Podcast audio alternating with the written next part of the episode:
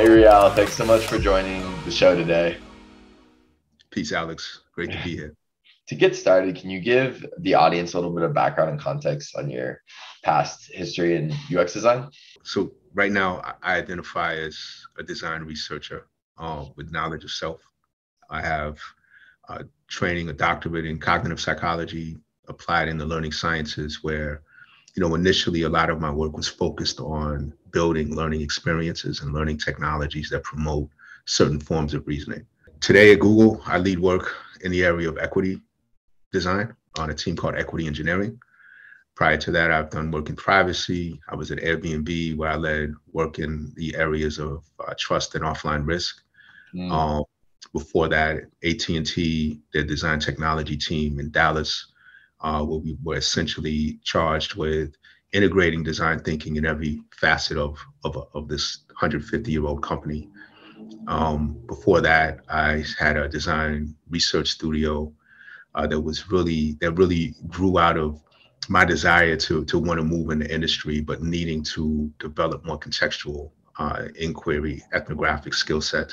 And so I was able to handpick problems that enabled me to build up that strength um, while partnering with junior designers, junior researchers to scale.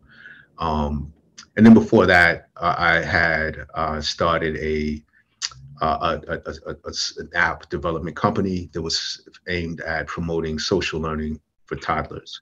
Uh, we call that Name Games. Uh, won a few awards, so I was pretty proud about proud about that.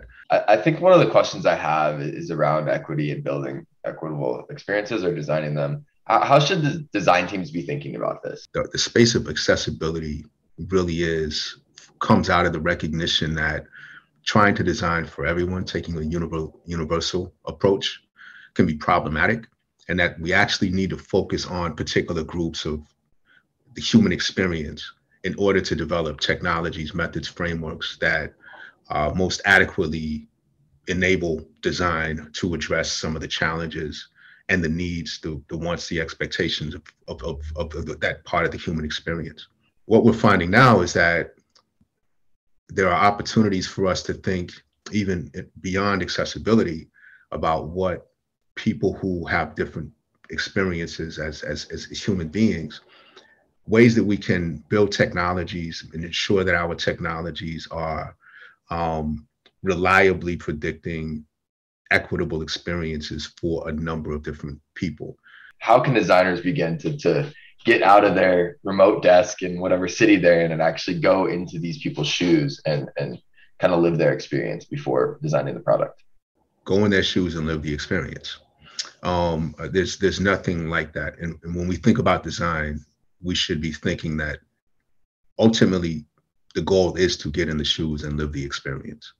And all the other methodologies that outside of that uh, should be trying to get us as close as we can to being in the shoes and living the experience. What we need is we need a prioritization, a way to prioritize the needs. And so when we think about who who we're designing for, it's thinking about what are some of the tasks that need to be that need to be uh, achieved in a particular in a process in a journey, um, how that journey is situated within a broader system, and raising questions now, this part of this question asking comes from building an awareness, building a, uh, a, a, a, disposition for identifying variability and where people may be disproportionately impacted in negative ways, right? And so I think our typical tools, the general, we have these, you know, our, generalized specialist tool, generalizing to generalizable tools, are those tools that enable us to survive and do our work wherever we go um, whatever company we're working for, whatever agency, whatever challenges we're facing. Uh, but increasingly, there's an opportunity for people to develop more specialized skills. And those specialized skills are those that come with lenses that enable us to think about uh, think about the opportunities we have to design for not and it's not even designing for but designing with and being influenced and, val- and valuing people with different experiences so Rial i think you know, some smaller teams might not have as many designers or researchers dedicated to this effort, but it doesn't mean that this isn't something they should still be aspiring to do and be doing with product iterations. How should teams be thinking about that? Mm. Yeah, that's. That that is a a, a tough question. Um, I, I think for us, it's it's not about getting everything, every equity consideration into the to the product. It really much is where we are. This it really much is about acknowledging the shortcomings in what we know and inviting as many perspectives, as many approaches now, like early on. We need many approaches. There is no one right way. We don't know that yet. In fact, we, we're full of descriptive descriptions around what some of the challenges are, descriptions around inequities, but we don't know anything about processes that reliably predict equitable experiences. Mm-hmm. And so for I think for what we need to do is we need more we need more learning experiences that help to build the sort of dispositions, promote dispositions, habits of mind, you know what um some people call the these two the two eyes, you know, the, another lens, these other lenses, ways of looking, viewing the world. We should always be thinking that this is in the service of it's in the service of the business. Where there's opportunity, I, I think, is that we can start with people who have been historically disempowered. It's okay to start there. And I think that is just a matter of courage on the account of teams that says, you know what, it is okay to actually go into a particular community to realize that people are not as different as we think they are. This particular, what we learned from this particular group may actually probably is most likely going to align with what we learned from the, the broader dominant groups. And we're going to pick something else up that's new. I think that's where the exploratory part comes from. I think for, for companies, it might help to identify where what kind of foundational research can be conducted that can be useful for the product space that a company is focused on, or product spaces, the verticals that a, a particular company is focused on. Begin to get some insights, some different ways of thinking around different different identities way that people are identifying themselves around a product, right? And that's another important. I want to make this other important distinction that, you know, this work is not about like demographics is a part of, and it's a, it's a significant part of our identity, but there are other factors, there are other facets of our identities that are also important, particularly when we consider them in, in, in, in the context of a, of a product space, of using a product.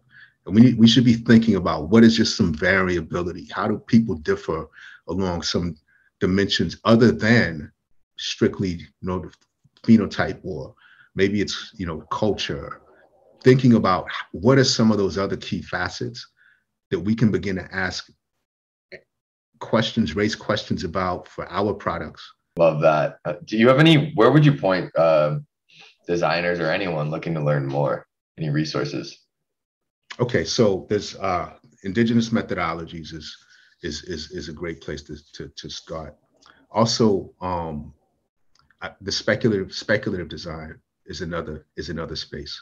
Um, I love the indigenous space, Latinx, Afrofuturist, um, speculative spaces. Um, there's uh, the Lo-TEK, there's uh, radical indigenism, um, but also in other other places historically. So I'm always looking for like doing comparative like investigations because it's important for us to, to tell stories in this work even as we describe the different identities that were that was that was that we're, we're designing for or even shifting people in their frame of thought and reasoning around who it is that we design for part of that requires exposing ourselves to the stories of the people stories of the world. Because in that, more than anything, more than us learning about the people, it helps to remind us of how limited we are in our current knowledge system, right? And, and how little we actually know. And it's that limitation in knowledge that should promote the curiosity that's necessary in order to do this work. It is good design, anyways, always has a, a tinge of curiosity should actually sit at the core of who it is uh, as we are as designers, right? Yep, hundred percent, hundred percent. Well, Rial, th thanks so much for being on the show today. This is awesome. Uh, thanks thanks for having me, Alex. Thank you, thank you, Fuego UX.